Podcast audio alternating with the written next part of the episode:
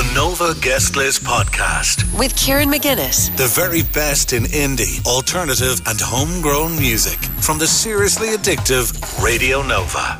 Yeah, and that is Lonely Wins by Mick Flannery and Susan O'Neill, that brilliant song from a couple of years ago on that album, In the Game. We're very, very lucky because Mick Flannery is back with a brand new album, Goodtime Charlie, which was released uh, a couple of weeks ago now. And it's a pleasure to have Mick on the line. How you doing, Mick? Oh, good. Thanks for having me. Yeah, yeah. You had a gig last night in uh, in Dundalk, but nothing nothing tonight. So that's nice. Yeah, yeah. A lot of disappointed uh, people after the match last night. They kind of uh, we watched the match as well. Like the gig didn't start till 10 p.m. to uh, play to the depressed audience.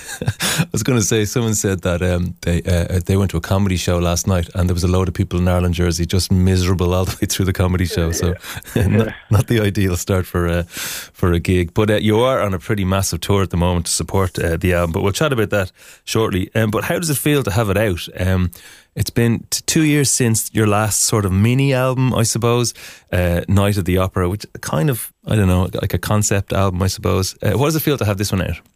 Uh, it's it's good. It's like uh, a much more of a proper album than the chest one, the night at the opera one, because we recorded it properly, like uh, in a in an actual studio. Um, and it's like it's it's a good uh, batch of songs that were kind of um, held over from around the time when myself and Susan were doing the in the game album. Uh, some of these songs are from that time which didn't fit the theme, and uh, then a lot of the other ones were written during COVID lockdowns as well with uh, other writers because it, that time gave good opportunity to to kind of mess around with things.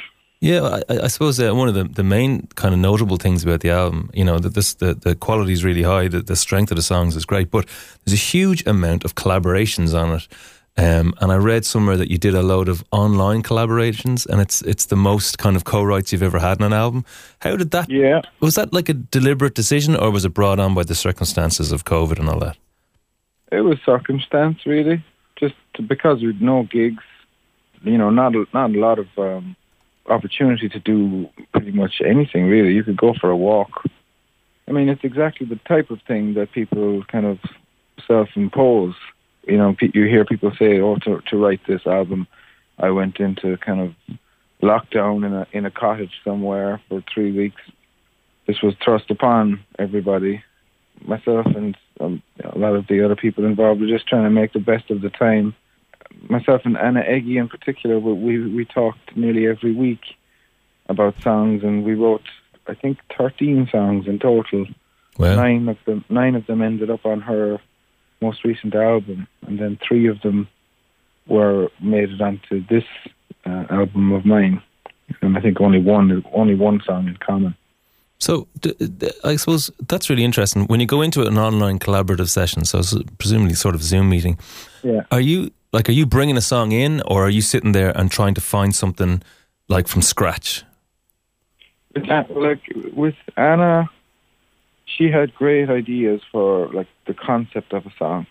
She'd say, I, would like to write a song about uh, communication between a father and a daughter that's breaking down."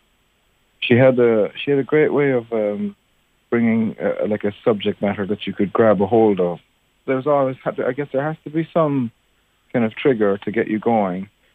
Uh, you know, rarely enough, uh, like would a would a riff or a melody idea kind of be enough to kind of just strike. Uh, well, I guess I'm talking for myself. Really, I Mm. I kind of I like to lean into the lyrical side of things, so I I do kind of need to know what the song is going to be about. What I, I would vouch or like would say as is a, is a kind of a handy quality of doing these things over Zoom is that you can use these um, interfaces like uh, so that you can just print your ideas in real time and the other person can read them. Um, Mm. As opposed to an in-person co-writing session, you have to kind of you have to say your new piece of of writing, which is often embarrassing and you know it can even it, it can be a drawback if you're a kind of shy person. You intone your new idea poorly, and without confidence, and that means a lot of your ideas kind of you've shot them down yourself before they get a chance to be considered. But if you're just writing your ideas out, the other person sees them plainly for what they are and can make judgments, you know, without uh, some hyper modesty kind of blurring the lines of them, you know. Um, yeah, yeah. If someone has an idea in in a rhythm that you're not used to, or a tempo that you're not used to coming up with lyrics for, that that can be very interesting because it's it's an area where you wouldn't have landed yourself naturally. With that, that's what I find most kind of valuable about these things is I have my own kind of resting BPM and preferred keys, and mm. uh, I often am just drawn towards that that area. Like, um, so if someone else has a completely different approach, then you get to you get to kind of uh, mess around in their kind of tool shed, you know. Yeah. So that gives you.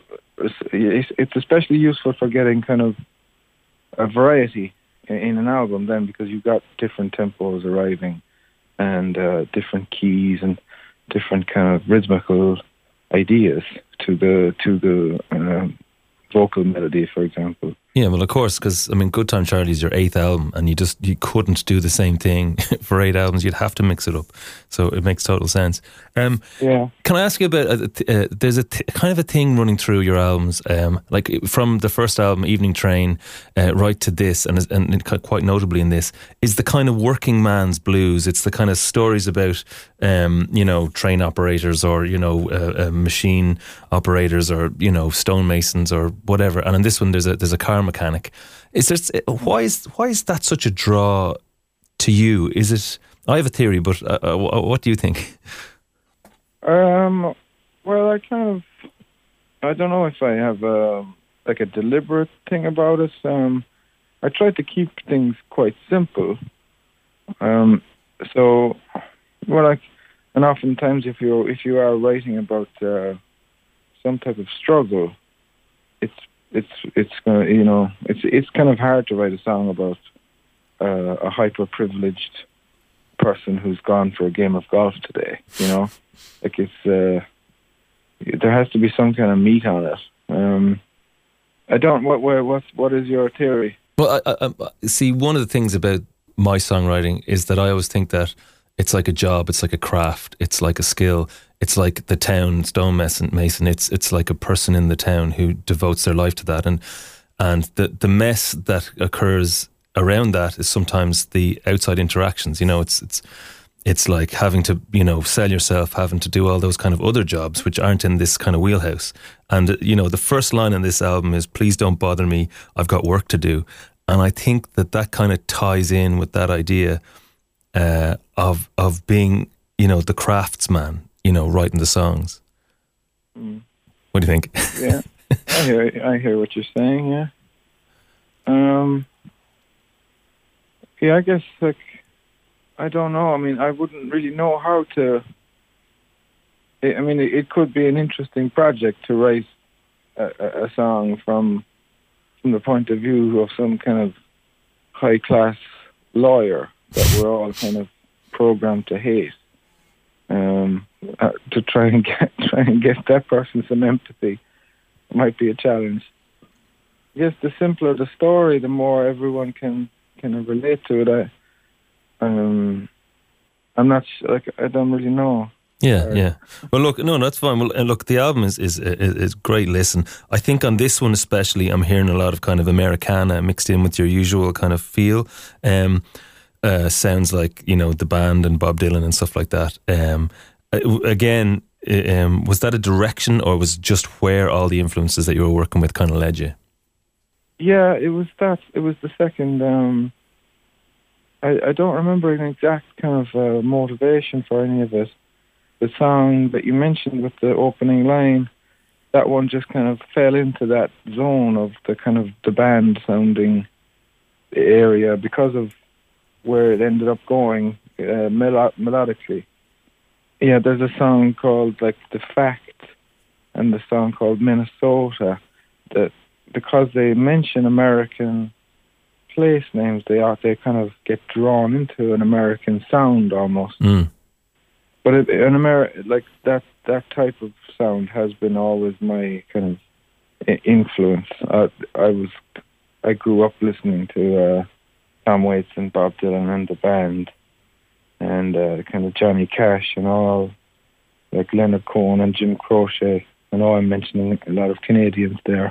but, um, Some of the type some of the finest uh, Americana artists. Uh, Yeah, so that that that was the type of soundscape that I was kind of dealing with, mixed with the kind of lyrical intent of storytelling. Um, that that was always the the way I was kind of heading, and I do get sometimes embarrassed by how how many American place names are are in my songs as opposed to like how many like I don't think I I don't think I have any Irish place names. Maybe Mayfield in Cork featured once but I think apart from that, I don't have that many. well, there you go. There's a, a you could do a Sufjan, Sufjan Stevens style uh, uh, an album for every county or something coming up. Yeah, yeah. that could be next. Uh, look, Mick Flannery, thank you so much for chatting to us about Goodtime Charlie. Uh, it's a great listen. Go and check it out. It's out now, and you're going to be on tour and loads of great tour dates coming up. Uh, everything from uh, where are we now? Wexford and Killarney and, and uh, Connolly's of Leap and, and Clonakilty on the way. So go and check out those. Uh, Mick, best of luck with the album. Thank you very much. Nice to talk to you. Yeah, pleasure to chat to you. Let's play something new. This is a song called Young off the new album Goodtime Charlie by Mick Flannery. It's Radio Nova. The Nova Guest List Podcast with Kieran McGuinness. The very best in indie, alternative, and homegrown music from the seriously addictive Radio Nova.